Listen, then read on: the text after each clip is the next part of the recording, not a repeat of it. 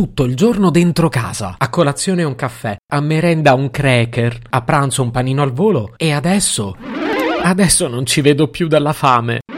Ah, mi rivolgo a voi, figli dello smart working, orfani delle lussuriose mense aziendali, ma pure del porchettaro sotto all'ufficio che vi faceva il panino a 2 euro. Ma voi, come la state affrontando? Se potevi cambiarmi il carattere, nascevo Ward.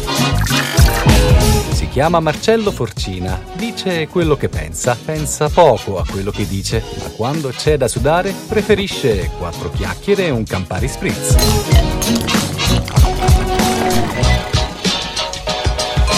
Ma chi si è mai preoccupato di preparare due pasti al giorno? Cioè, quando ero piccolo ci pensava la mamma, ma da quando ho iniziato a lavorare, il pranzo era una brevissima parentesi in ufficio. E la sera qualche volta uscivo. People? A conti fatti preparavo due o tre cene a settimana. Adesso alle 18 i ristoranti sono chiusi e comunque pranzo a casa, raga, il frigo è perennemente vuoto.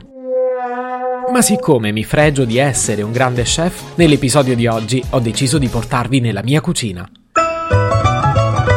Quando sento il tuo profumo, Margherita. Benvenuti a questa prima e unica puntata di Se potevi imbucarmi in cucina, nascevo Antonella Clerici. Come funziona la trasmissione lo sapete già. Apro il frigo, vediamo cosa ci trovo e invento lì per lì una bella ricetta. Vi consiglio di prendere carta e penna perché il mio genio creativo va sicuramente emulato. Ma prima di tutto ci colleghiamo con me stesso in diretta dalla cucina. Marcello, ci sei? Grazie per la linea Marcello, sto entrando proprio adesso in cucina e mi dirigo verso il frigorifero con grande coraggio. Che faccio? Lo apro? Aprilo, senza indugi. Ok, 3, 2, 1. In questo momento sono davanti alla porta del frigorifero spalancata, ti dico cosa vedo. Allora, una scatoletta di tonno aperta da 10 giorni, un cespo di lattuga che sta diventando un po' marrone ma penso sia commestibile. C'è del parmigiano, due succhi di frutta scaduti, delle olive con una strana muffa verde sopra. È normale che la maionese sia blu? Ah, poi c'è una piadina un po' secca perché l'hai dimenticata aperta. E un paio di calzini. Fa troppo freddo, a te la linea.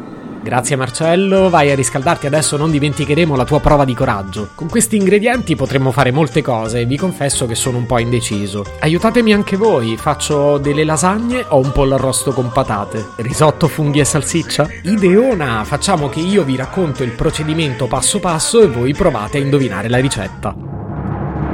Indovina la ricetta di Marcello. Bene, per prima cosa prendiamo una bella padella antiaderente, poi ci versiamo sopra abbondante olio d'oliva di mia zia. Ah, è quasi finito. Ok, ne metto poco che è meglio tenersi leggeri. Quindi mettiamo la padella sul gas e cominciamo a tagliare la cipolla. Ovviamente va tagliata molto sottile. Ora il problema è che io non ho cipolle, quindi vabbè, niente, ok, non mettiamo neanche queste. Poi prendiamo l'ingrediente principale di questa ricetta, il guanciale. Io però l'ho finito ieri, quindi prenderò una saponetta di Marsiglia. Mmm, che profumino. Sembra il bucato all'aria aperta. Fa schiuma ma non è un sapone. La borra! La?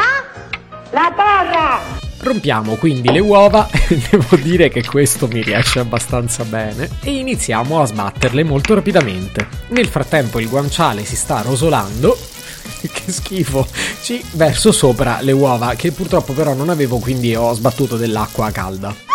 A questo punto la cosa più importante da fare è installare immediatamente Just Eat. Direi che in un'oretta vi arriva la pizza. Se potevi cambiarmi il carattere, nascevo Ward.